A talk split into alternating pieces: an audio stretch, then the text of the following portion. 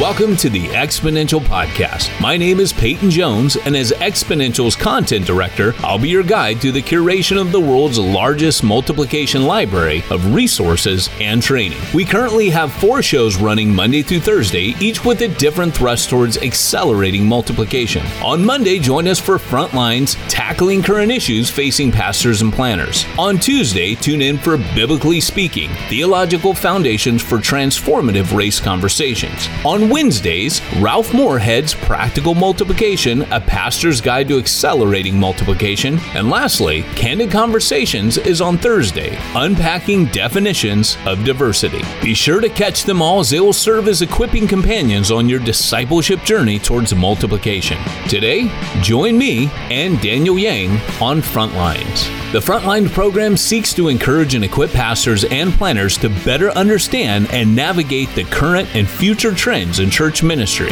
Each episode invites thought leaders and advanced practitioners in ministry to inform and inspire pastors and planners as they continue what they do on the field.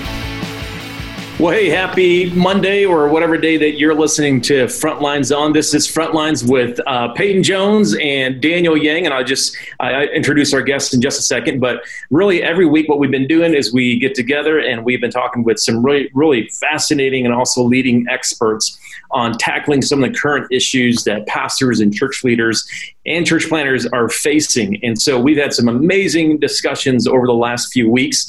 You can definitely go back and check out some of those uh, previous episodes as well. But today, man, we're so excited to have a great friend of ours, a dear friend of Exponential, of the Send Institute. Uh, he is uh, Dr. Warren Bird, who's the Vice President of Research and Equipping at ECFA. And uh, Dr. Bird's written uh, just multiple uh, books and publications. Um, and he's really, in my, in my mind, I mean, I, I say this, you know, because I work closely with uh, Ed Stetzer. In my mind, uh, Warren has been one of the research gurus that has helped us to really understand what God is doing at a qualitative and quantitative level. And so we're going to jump into some of that today as well. So, hey, Warren, thanks for being on with Peyton Jones and I today. So, welcome on to the show. Thank you, Daniel. A joy to be here. I've watched a bunch of your uh, webinars or listened on podcasts, and it's a privilege to be in that uh, very esteemed group that I've learned a lot from. Great. Well, let me let me add to that real quick that uh, I wouldn't be who I who I was without you, Dr. Bird. Um, you wrote that book uh, with Ed Stetzer, Viral Churches. That book impacted me deeply and changed the way I thought about everything. So I want to thank you for being a part of my journey. Oh, praise God. That's why we do it. That's why we put those tools in people's hands so they can dream great dreams and think, I'm not the only crazy one. There are others out there like me. Yeah, for sure. Yep, absolutely. And one of the things that we like to do, uh, Warren, just to kind of relate to the leaders that are on this call that are listening to this podcast, later on they'll download it um, we really just re- want to relate to them at a, the most human level as possible. This is frontline so we're talking about people doing real uh, frontlines ministry. So i'm going to ask you a question. I'll give you some time to think about it. Uh, maybe peyton and i will answer it first. But the question today is what is your biggest leadership bonehead decision that you ever made biggest leadership bone. Like you just look. And I have to limit it to one. you would be relatable if you had more, but yeah, we'll limit it to, to one, the one that comes to mind. And um, I'll, I'll, share mine first. We'll go to Peyton, then we'll we'll come to you next.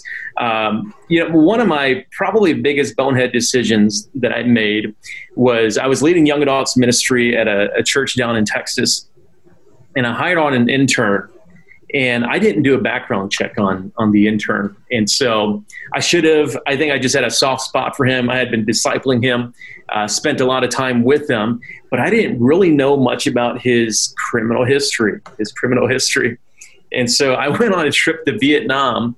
And I kind of left the uh, local ministry that was going on uh, those two weeks with him. And uh, he had borrowed my car. Uh, my wife let him borrow my car. He had to do something late at night one of my taillights was out. And um, so he got pulled over by the cops, and uh, he had a police warrant uh, uh, for his arrest for a burglary from years ago. And so they pulled up that warrant, and I got a phone call while I was in Vietnam. They said, Hey, your intern is in jail for a burglary warrant from years ago. So, man, boy, I can tell you what, I came back home, uh, put together a little campaign, bailed him out. He obviously couldn't continue on in the internship, but I'm a big advocate now for doing a criminal background on anyone. So that's my story. Peyton, what about you? Well, so that's probably, why you had to do the background check on me before I came on, on the podcast. I get it now. Get We're it. not going to disclose a report on what we found. We're going to let you talk about your report, but uh, probably the taxes for the last couple of years. that's right. Probably the biggest bonehead decision I ever made in ministry was to go into it. But you know since that probably doesn't count as an answer i have a similar story. In fact this came up this week when we were doing uh, church planting assessment questions and i brought up hey it's really important to ask about the criminal background because i uh, run a network of apostolic church planners called new breed. And in my naivete in the beginning i did not vet people for drug history because if if you're you know, struggling with any kind of addiction, there's a cycle. And I had a guy, he was radical, he was cool. I mean, all, all of our planters are, are pretty frontline and radical. And this guy was flipping crack houses. And so when you talk home church, when you're flipping crack houses and turning them into home church, it's important to know did the planter himself struggle with crack cocaine addiction in his past? Well, one day they turned up and all the sound equipment in the church was gone. All the all the uh, guitars and every everything was gone, and Homeboy disappeared for a number of days. And his wife called up and said he hasn't done this in years. And I said, "Wait, wait, wait, what? what? There's a history of this." And I learned that uh, the fingers pointed at this guy, right? Because I should have done my due diligence. So uh, it's good to know, Mister Ding, that I am not the only knucklehead on this podcast normally I can say I speak for all the knuckleheads on this podcast, but now I know that I'm in good company.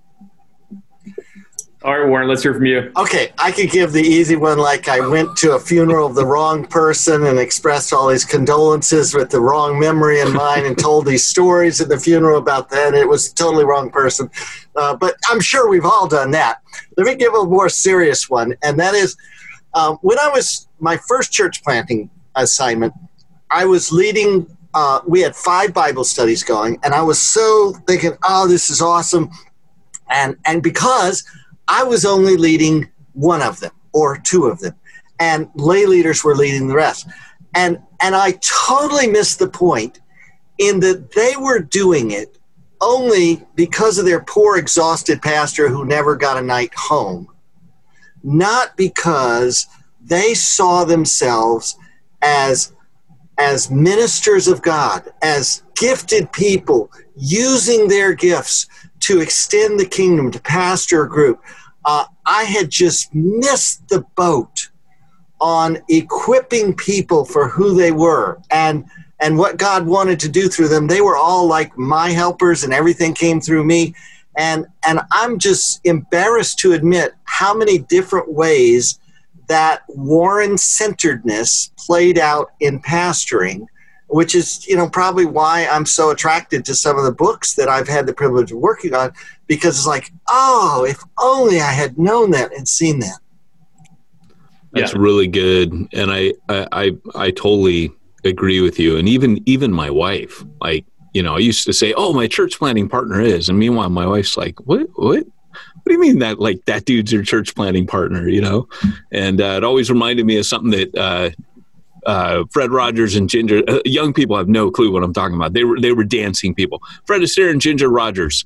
Uh, she said, "Remember everything Fred did? I did backwards and in high heels." And I've since learned to appreciate that my wife is my church planting partner. So, um, yeah, well, it's empowering others. To, it's also good to know that the Dr. Warren Bird has some bonehead moments as well, and and now you get to study them. That you get to study and tell the stories of other people's bonehead mistakes. So uh, there's a couple things we want to get to today, uh, Warren. That's uh, really you've been working on some amazing things, and really for the last two decades have been the leading voice in understanding the megachurch, specifically in U.S. and Canada.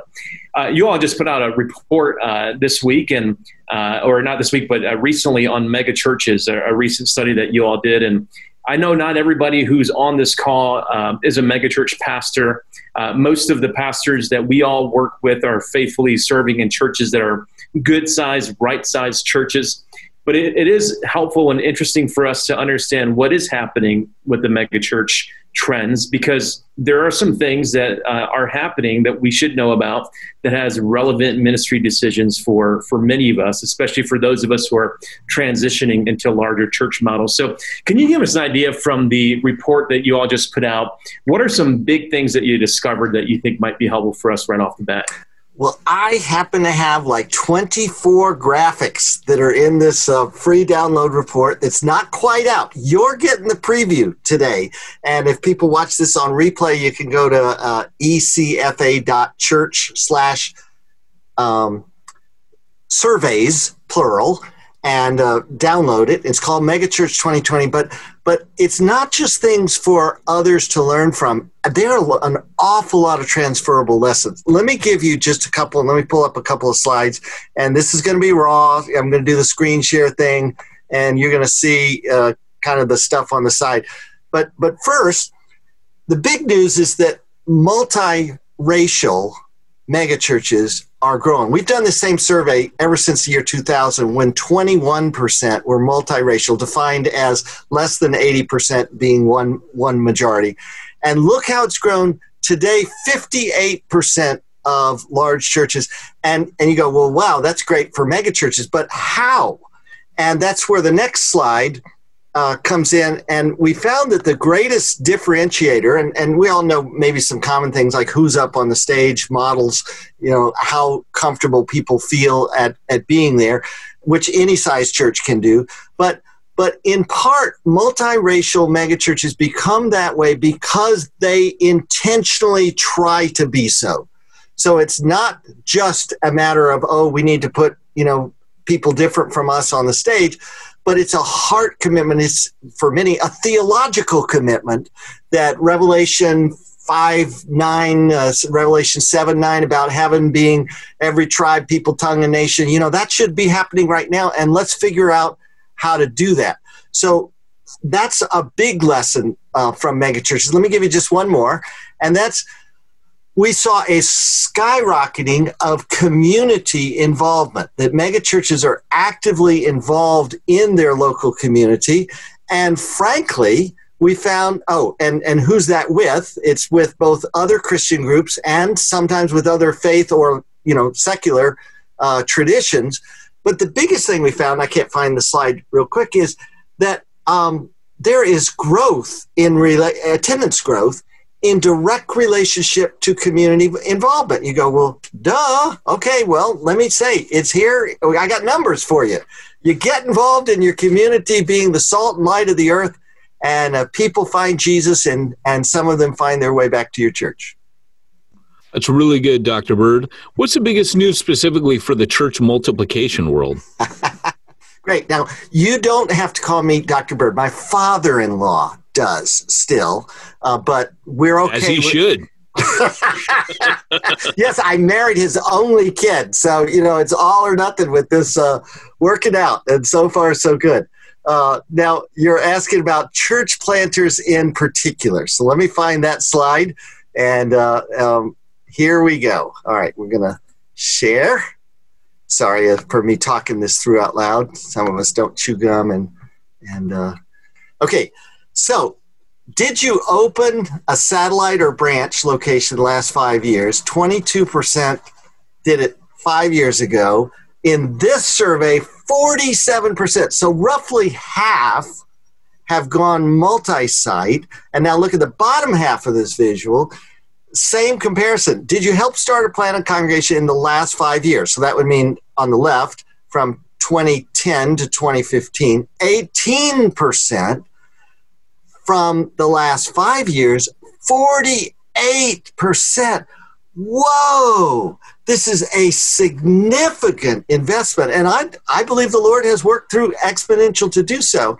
Um, now, if you then were to correlate them and say, ah, but do they hurt each other? In other words, churches that start campuses, are they less likely to plant or more likely? And the answer is the more you do one, the more you are likely to do more of the other. So it's all good. It's all working together. One is not the enemy of the other.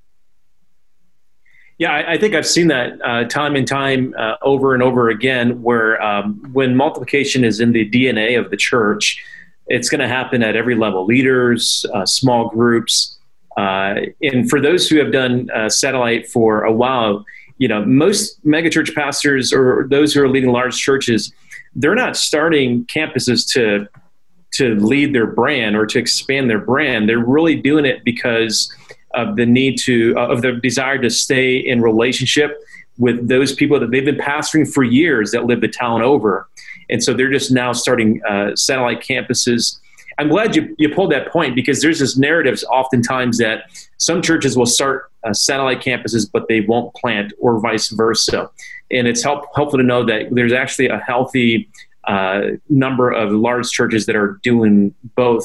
So, Warren, I want to ask you a question. I think we'll kind of get to you know the lessons learned uh, before we jump into some more data because there's some really really interesting data points. Here yes, there's like it's it's like a 50 page report, and we did it so that pastor can skim through, look at the 24 visuals, each of which has a little headline as you see, and get the thing in like two minutes, and then drill down on whatever you want to do. So yes, it's it's going to be a gold mine for a lot of people. Sorry, along, I'm along the lines along the lines of what Peyton was asking, some of the multiplication things. What are what are some of the positive things that you're seeing um, uh, larger churches do that really any church can do?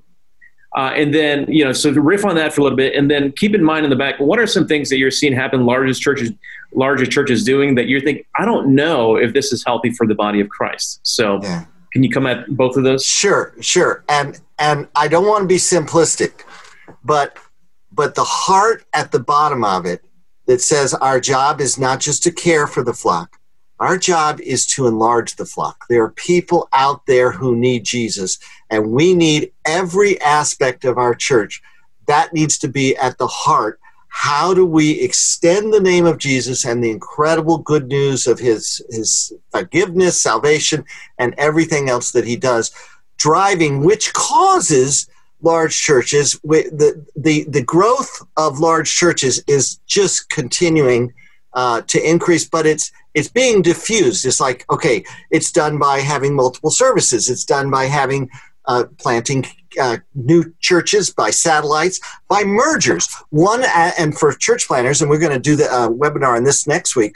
One in five church planters who ends up with a facility, which most end up ending up comes by way of a merger. So we're going to talk about uh, that piece, but but that's just one more way that um, um, large churches are being intentional about what they do. Now I showed you the slide uh, a little bit earlier about that that multi that megachurches have become multiracial, and one of the things fueling it is the intentionality. I could show you similar slides about special needs ministry. That those churches that are growing fastest in caring for adults and children who have special needs are, are not necessarily because of size, but because of intentionality that this is important and a priority for us. That's amazing, Dr. Bird. I, um, over the years, you know, obviously, um, for those that have been on these shows, you'll know I've, I've, raised a few times. I have a special needs child, and uh, that's huge. Being able to accommodate simple things like uh, one of our daughter's things is she's celiac, so when all the kids get um, snacks, she she has to have you know something that's gluten free, or she gets really ill. But um, but I've I've literally witnessed uh, a church in the UK that went intentionally um, after people with special needs just because someone from one of the care homes started attending and, and said there's nowhere for us to go to church. I mean well, nobody- and, and, it's worse. Um, when i did the book with tim lucas called liquid church uh, on six um, ways that they're saturating their community for christ. One is special needs and we, we looked in the research and found how many people have said you know, I stopped going to that church because they weren't able to take care of my family, or worse, they asked me not to come because it didn't work. So right. here's the graph if you want to look at the background, those of you watching my, by video that shows the the inching up of special needs uh, ministries in proportion to the level of uh, intentionality. Wow. Well, and that makes sense though, because if you're really um, if you're really breaking to a segment of your community where churches in the past have not done a, a great job serving, and I, I would definitely say that those with special needs, those with accessibility issues, um, that the church has not always been very good at that. It makes sense that uh, churches can grow and do grow when they begin meeting some of those needs. I think that speaks to a larger point that you made earlier, Warren, uh, about diversity within the megachurches and I'm sure that presents both challenges. You know, obviously there's a, a, a, a great uh, testimony that comes with being a diverse church. But in, in this week, in the, in the two weeks ahead of us, we're in a political season right now. Um, megachurch uh, or larger churches have often been known to sit on the sidelines when it comes to being vocal on uh, you know uh, certain issues. Why do you think that is? Is there anything from your research that helps us to understand um, the, the, the political uh, you know tensions that a larger church might be experiencing? Well, we did ask and find that megachurches are not monolithic uh, politically, uh, much less so in this era than in uh, previous years. Um, but but politics aside, a clean trend is the more focused the vision, the more aligned the church around that vision, the more the needs are met and the growth of the church occurs. And so whether it's clarity of vision that you know our church does this and it happens to be political or our church does this with special needs or our church does this with um, meeting uh, some other need in our community or within our own fellowship it's that clarity of vision that large churches compared to all size churches are much higher on being able to agree that our church has clear vision uh, and mission. Uh, just one correlate is we looked at churches that say they are spiritually vital and alive. Now, of course, every church would say that. So, you know, the disagree, strongly disagree was like 1% of the churches, and the, the just plain out, um, not no opinion was a very small amount. And then the agrees and the strongly agrees uh, were the two biggest groups. But we limited it just to those that strongly agreed that our church is spiritually vital and alive. And the the amount of clarity of vision, emphasis on scripture, uh, the character of the worship, just so many other things in the church all align uh, together. And so that momentum comes, uh, is related to clarity of vision. Thank you. Um, so, uh, for those of you watching who want to give a question to Warren about anything to do with uh, megachurch, again, the report is Megachurch 2020 if you have a question, don't worry about it being too broad or too narrow, because as we talked with Warren before, he said, Look, this is my passion. Like I'm oozing this, I'm bursting at the seams. So, uh, one of the questions I asked uh, Warren at the beginning was, uh, What percentage of churches are mega churches? Um, and I want to just kind of revisit that for our audience so that those that are kind of wondering, well, how how much of the megachurch and what percent of the po- population? Could you just go over that again? Sure. Well, let's let's start pre-pandemic. That if you passed uh, 75 people, bodies, uh, noses, um, you're already at the 50 percentile in terms of church size. If you are averaging 200 or more people on a weekend together, adults and children, you're already at the 85th percentile. Now, a megachurch, by definition, is 2,000 people and above, adults and children, on a typical weekend.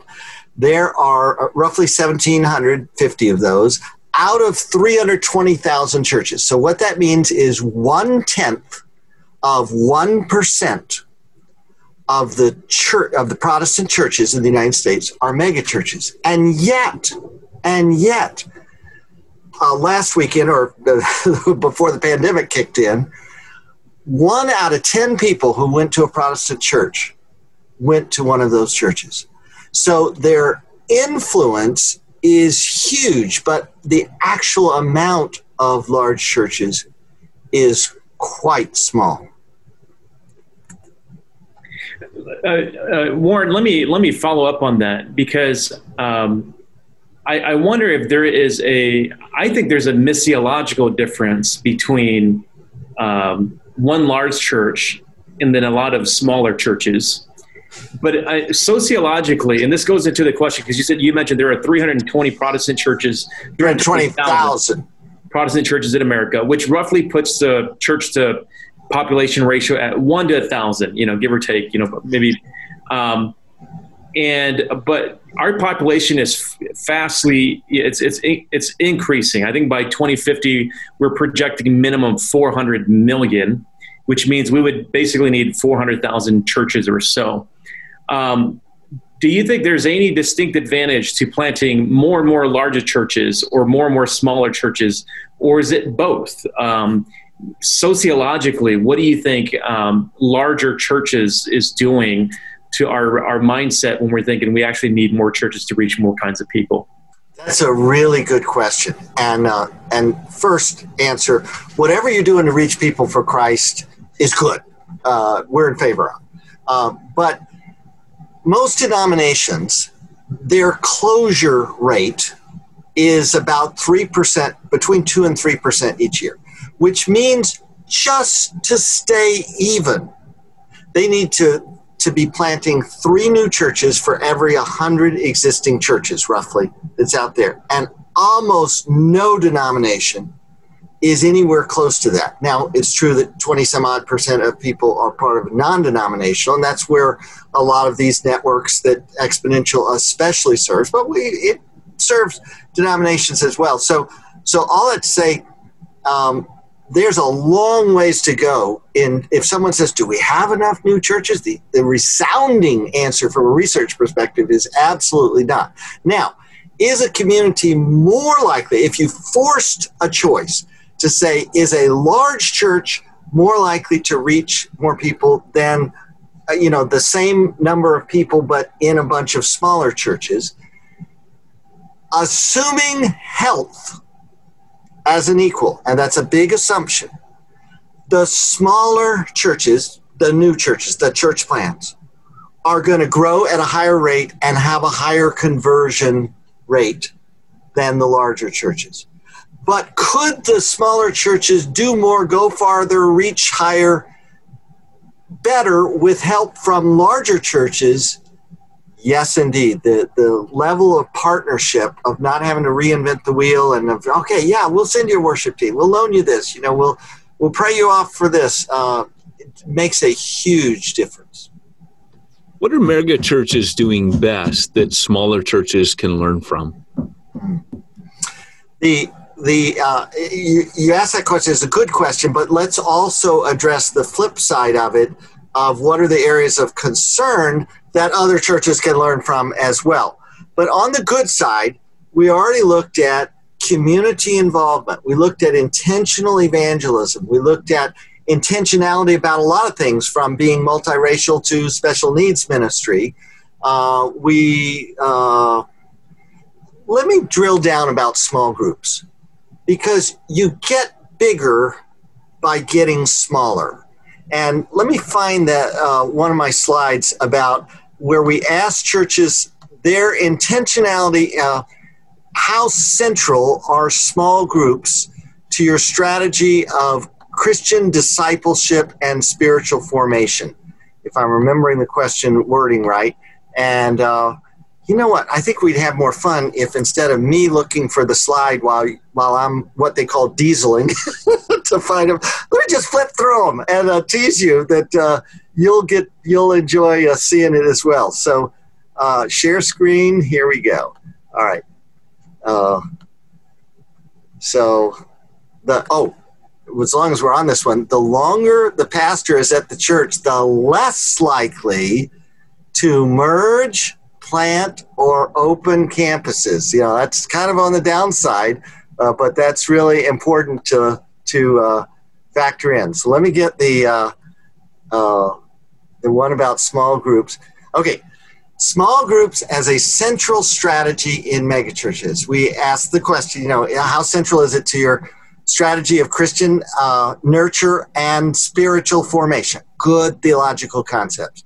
And look how from the year 2000 until today, 90% today are saying we can't do our mission without a healthy small group system. And again, that's not unique to a, a large church, any size church that has a group within the group. The, you know, there are 57 one another's, love one another, encourage one another, bear one another's burdens, weep with one another, rejoice with one another. The majority of those happen best in a small group context, not to mention the leadership development component, which is probably the largest uh, long term fruit that comes out of small groups.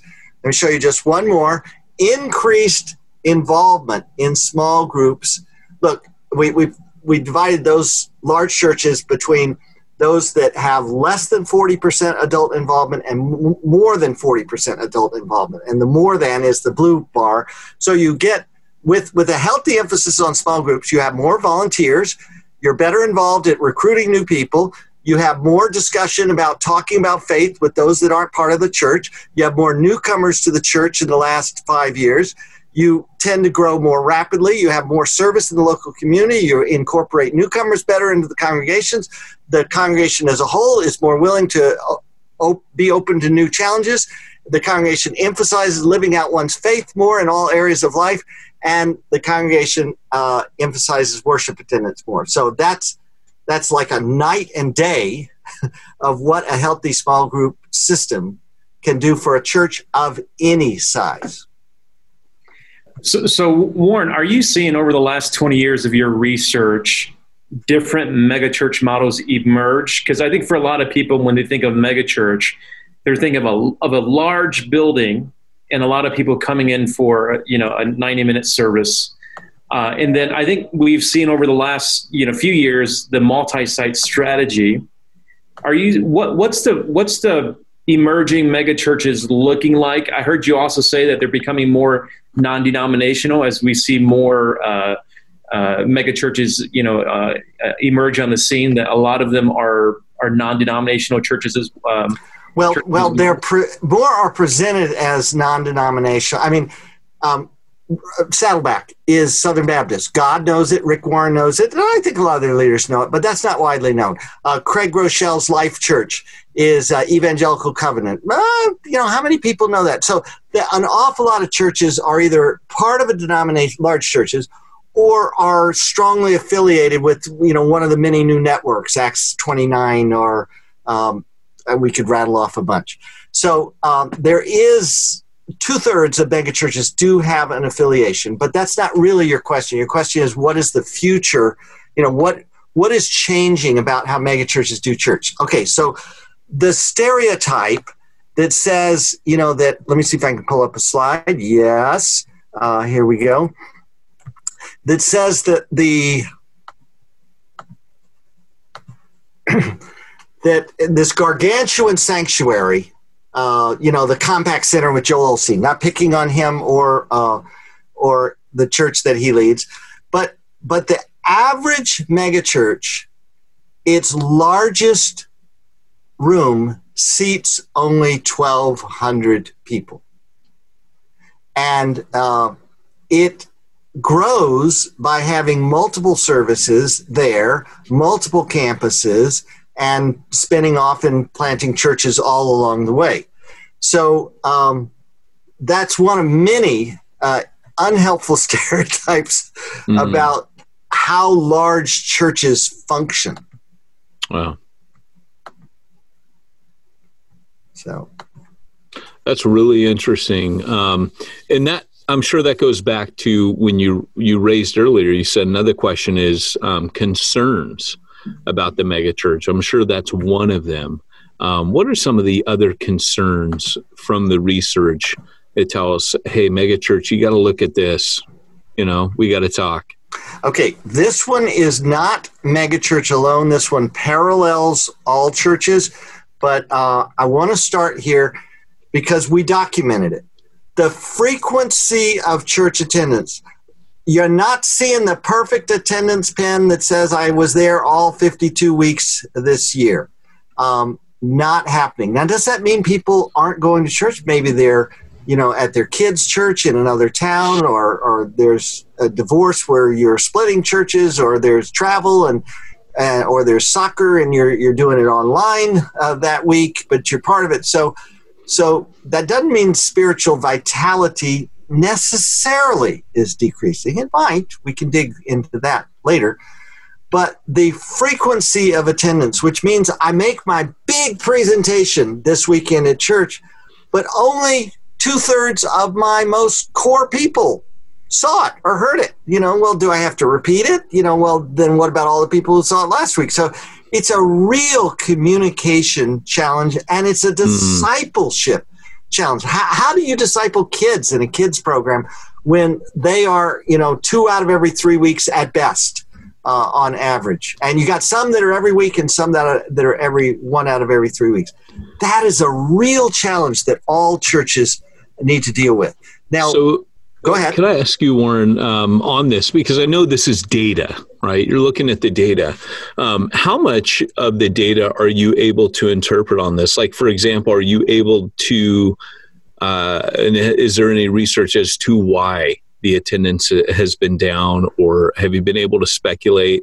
And also because this is kind of your your field of expertise, um, what you mentioned communication tipped your hand a bit that that that's really that's a key issue here that gets raised but what can pastors do so why is this downward trend and what can pastors do okay so we we took several paragraphs in the report that people can download starting later this week uh, at ecfa.church slash surveys. And we, we give a bunch. Let me rattle off a few. Um, the whole cultural reinforcement of, you know, church as a good thing to do is off. The competition, you know, that how many of us have had to choose between our kids' soccer game schedule got announced for Sunday morning – versus uh, you know whereas 20 years that just wasn't happening the uh, the options of of travel and uh, broken families where people go to multiple churches or or families you know it, it used to be that you would see much of your family who lived in the same town or area and you'd all go to the same church well the more dispersed we get, the less that occurs. So it's any number of factors. Can we rank them? Not at this point, but I'm sure somebody out there uh, is working on how to do that. Uh, but but the key is, and Carey Nieuwhof and so many others have been been good at this. Is now that the online has become established as such a a a uh, well done. Well, it's well done in the sense of rebroadcasting Sunday morning. But the next stage in online, I predict, is that is that instead of it being a in-person thing that we broadcast online, we're going to think, how do I speak to an online audience and create a format for that? So it will become more and more different from the Sunday morning in person, and sometimes it'll be integrated. I was at a church. Uh, my wife and I, when the we live in New York, uh, as the pandemic uh, allowed church going, we went to all these churches that were reopening, and one church of uh, I don't know, eighty people pre-pandemic. Um, they they had their in person, and they said, and now for the scripture reading, you know, so and so who is uh, very great with child and you know couldn't come today because of that. You know she and her husband are going to read the scriptures today. And so the in-person audience patched to the online audience and we got to see this couple read scripture. And then we came back to the sanctuary. That interspersing of uh, intertwining is going to happen more. Uh, but the in-person has to become more compelling for what what's the what can i get in person that i can only get in person? And how is that the structure going to be built to help emphasize that quality? Yeah, and obviously the pandemic has accelerated a lot of that for um, churches. My, my church plant that we're part of this past week, we commissioned out some missional communities and we prayed over them. And one of the persons who were who was supposed to pray for our group uh, was quarantining, so we just passed her in and did exactly the thing that you just talked about right there. And I feel like the pandemic is um, is accelerating so much of that. One of the things that we uh, through the Send Institute and Catapult Group, what we did early on in the pandemic was we just helped churches to understand how to not just think of yourselves as a um, a large gathering church, but how do you become a decentralized network of smaller units? And you, you just made mention that mega churches are becoming better at that, and small groups ministry is essential to that. One thing I want to ask you about is uh, is is kind of the the uh, the next iteration of megachurch pastor leaders uh, what does that look like? Because for all intents and purposes, a lot of our current megachurches were uh, planted and pastored by boomer and Xer uh, leaders. And are, are you seeing a transition of leadership generation amongst lead pastors in larger churches? Um, and if you are, and you may not have the data on this, but you, I uh, do. Oh, you do. Oh, great, so, so keep framing the question. I'm, I'm pulling sure, up yeah. the slide. So I'm curious to see what that leadership transition is looking like, and then based on your interaction, is the leadership profile changing in any particular way uh, from the previous generations? Yeah, that's a really good question. And you know, to get there, we we could first debunk a bunch of stereotypes. You know, the media will tell us, oh, you know, the era of the megachurch is gone. You know, it's just an, an aging uh, baby boomer thing. And, and that is just not the case. In fact, the average age of the senior pastor in our survey went down a couple of years, not up a couple of years uh, in this survey. So, and, and, we're finding that younger leaders uh, can, uh, those that are going this route, have built and grown larger churches much faster uh, than the previous generation. So, kind of the the quick. Uh, uh, Tim Lucas, a Liquid Church, I'm on their board.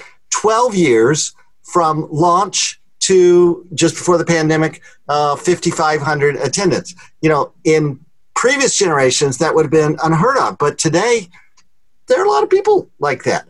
So, debunking a lot of the stereotypes to say, okay, um, in reality, uh, large churches are, for now, for this moment, now I don't know what the pandemic's going to do to it, but for uh, up until the pandemic, uh, were a steadily increasing part of uh, the American population church experience. Now, within that, how is the handoff occurring?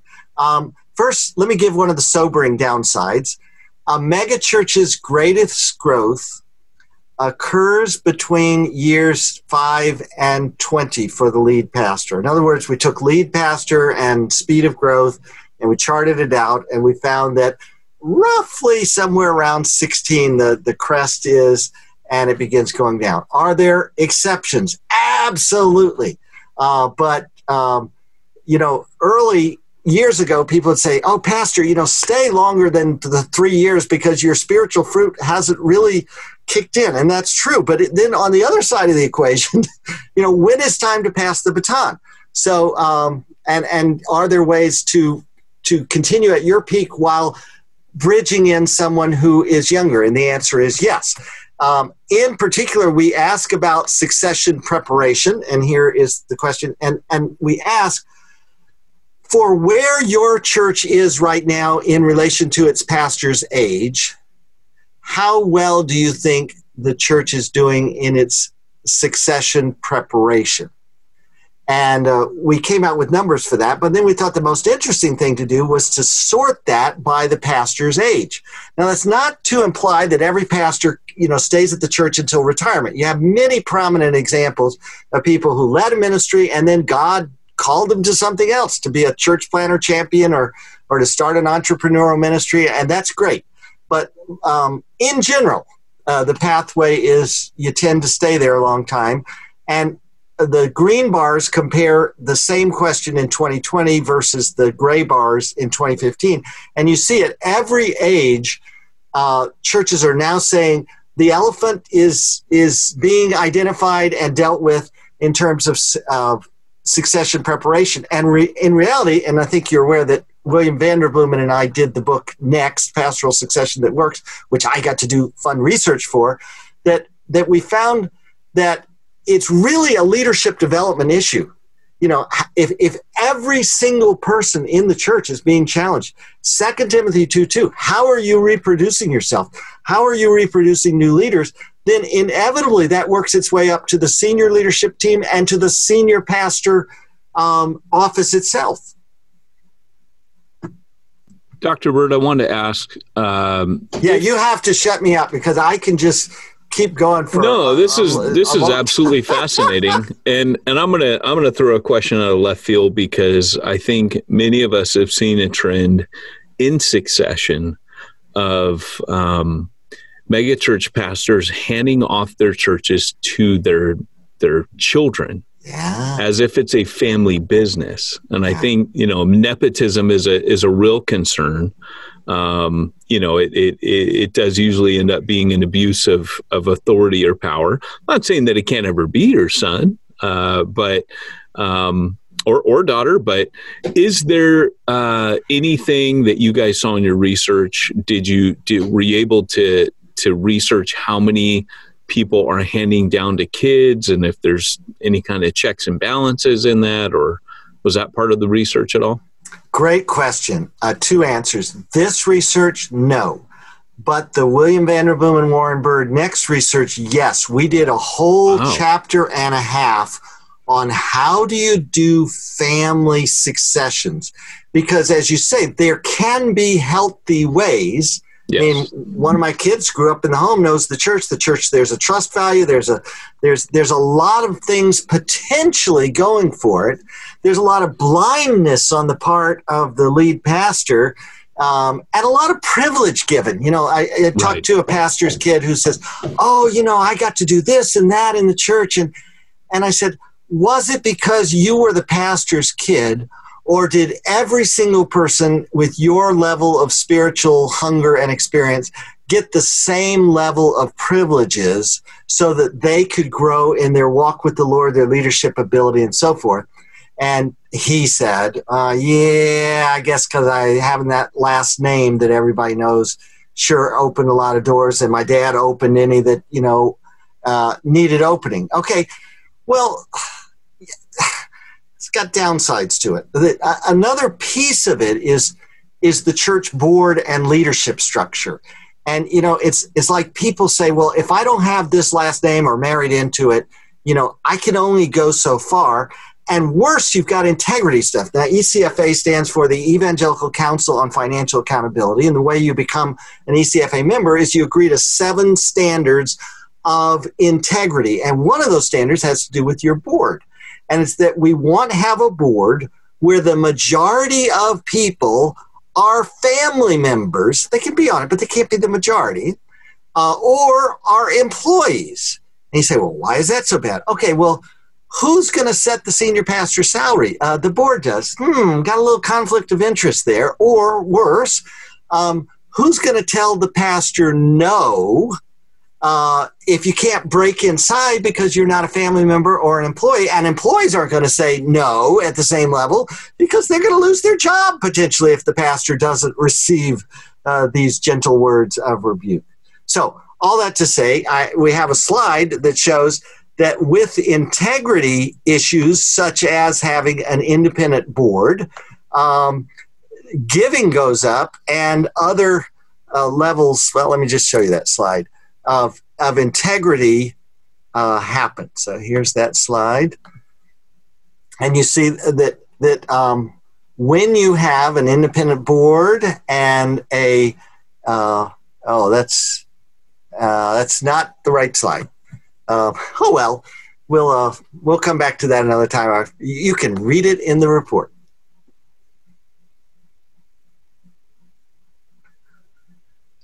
You're muted, Daniel. Daniel, I'm sure it's that. brilliant. There you are. Yeah, sorry about that. Uh, and we'll also put up the link because you, you all just released the uh, uh, ECFA report on how churches are doing in the midst of the pandemic. Yeah, sure yeah. Can but, I can I give 30 seconds on that? Sure. We yeah. Ask what is your outlook for finances in the next three months? Are you optimistic, uncertain, or pessimistic? And churches of all sizes, the vast majority were optimistic. Next group was much smaller, was uncertain, and the tiniest group, like 12%, was uh, negative. So that says that that God is providing through the pandemic. Absolutely, absolutely, and praying that we utilize those resources for multiplication. Uh, well, this has been really good, Warren. I want to uh, end with one last question from our listeners, and this is actually from probably a friend of uh, yours that you know, uh, Sherry Surratt, and we're all really appreciative of the Surratts and, and the work that they've done uh, Geoff and, and and and and the brothers there. But um, uh, awesome Sherry, couple wrote some awesome books. Absolutely, uh, sharing her work with um, Orange and and uh, you know on parenting, and this is really what she wants to ask about. She's she wants to know if there's a correlation in growing churches. Uh, between those who take family ministry um, as a perspective, so they might hire a family ministry pastor, uh, and they're very intentional with partnering with families versus uh, churches that just kind of like you know provide uh, children's and student ministry but maybe there's less intentionality about investing in staff and actually working through building strategies for that. So do you see correlation between intentional strategies around ministries and church growth uh, I don't have any numbers on that. I hope somebody will research it, uh, like Orange or somebody else that's got all these networks. I strongly suspect there is, but that's only part of it. We have a huge single adult population, and churches tend to want to be the champions of marriage, and, and, and rightly so. But that means we tend to hire married people, and, and the single adult population is underrepresented statistically in churches. And whatever we do for families, we need to figure out how to do in ways that engage the single adult population as well. That's really good. And I, I think a, a part of this is uh, whether uh, if you're an urban core church, that might be a little bit different than one that's in the suburbs. And I would imagine that the different needs of transient cities are going to be a little bit more different from sprawling uh, suburban regions. But but I want to I want to press into that just a little bit, uh, Warren. Um, so then, are there general trends that you've seen that are contributing to uh, the growth of churches? Um, what are some of the reasons why uh, some churches are evangelistically effective? I mean, is it is it just uh, preaching styles? Is it the services that they provided? We touched on a little bit of that uh, earlier. But do you see some general trends um, for why churches are growing? Yeah, let me take this survey hat off and put on the book and research I did with Carl George about how to break growth barriers. And that book, uh, two thirds of it has nothing to do with, you know, what do I do to break, you know, 50, 200, 400, 800, 1,000. Uh, that's aside. The main part of the book is how strong are you in your harvest mentality? Do you really believe that God has people that need Jesus for eternity that your church can reach the people of your church? Do you really believe that there is a harvest to be had? Um, and second, leader, oh leader, are you like Warren Bird in my earlier personal example, where you are the hub of everything, where ministry comes through you, or is your focus, uh, you know, are you the minister or the minister maker? Are you the shepherd or the hander out of shepherd crooks? Are you the discipler or the disciple maker? Are you the hero or the hero maker? And that mentality, the Ephesians 4 11 and 12, the role of the pastor teacher is to equip the saints to do the work of the ministry, makes all the difference in terms of whether a church focuses on caring for whoever comes in the door versus says, no, we've got to figure out how to connect the unchanging good news of Jesus Christ with our ever changing culture. That's a really good word. And I think that regardless of whatever church size you're at, uh, if you're one of our listeners, uh, there is a sense in which uh, the more we dig in with prayer, the more that we dig in with um, uh, working with our leadership, it is about uh, stewarding that vision across the board. And everybody is a minister, everybody's called to reach the community. And I think to, to the effect that we're actually doing that in our churches, regardless if that's explosive growth or gradual growth, we're going to see the kingdom expanded. So, uh, Dr. Warren Bird, we are we're so thankful uh, for you for your work, uh, for your work uh, previously at Leadership Network and now at the uh, ECFA, keeping churches not just accountable, but looking forward and growing and being equipped. So, thank you so much for this time, and, and Peyton, we'll hand it off to you. Yeah, so guys, thanks again on behalf of Exponential for being here. And also, if you want to catch uh, Warren again next week, he's going to be discussing mergers. I just happen to be dealing with a merger with one of my church plants right now. His book there, he's holding it up. It's called Better Together.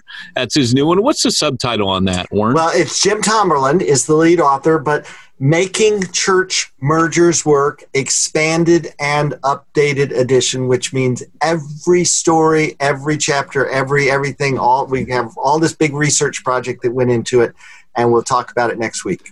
And I've been a part of two church mergers, but next week I'm about to find out how I did it all wrong. And uh, if you want to find out how to do it right, make sure that you show up. It's going to be an honor to have you two weeks in a row. I mean, you are, as uh, Daniel said in the beginning, just a reservoir of wisdom and a lifetime of ministry knowledge. So we appreciate it. Well, I got a scar right here from my first merger. It's still there. So let, us prevent some of these scars. I thought I thought I saw a little bit of a like a knife hilt sticking out right there through the jumper. But uh, anyways, hey, uh, uh, for those of you that are enjoying these uh, podcasts, just so you know, we've got a series of roundtables coming up here um, in the fall if you've caught our candid conversations uh, discussion on Thursdays, then you'll know that our fall roundtables are going to be on the theme of diversity. Now, what's important for you to know is also in future, get used to these roundtables where in a hundred cities across America, we're going to have a hundred different roundtables. That means we're going to discuss diversity in your local context uh, relevant to you. And people are already raving. We've already had some people are saying how good they were. People are enjoying this online format, which is really a prep, a taster. So don't be surprised in future we start throwing church planting roundtables and all kinds of different things, maybe small group roundtables. Things are really going to accelerate multiplication in the kingdom of God. But you can go to multiplication.org forward slash roundtables. We still have the discounted rate of 30 nine dollars uh, available for you. And if you want to do groups of five or ten there's special pricing on the roundtables for that as well. So be sure to head on over to that.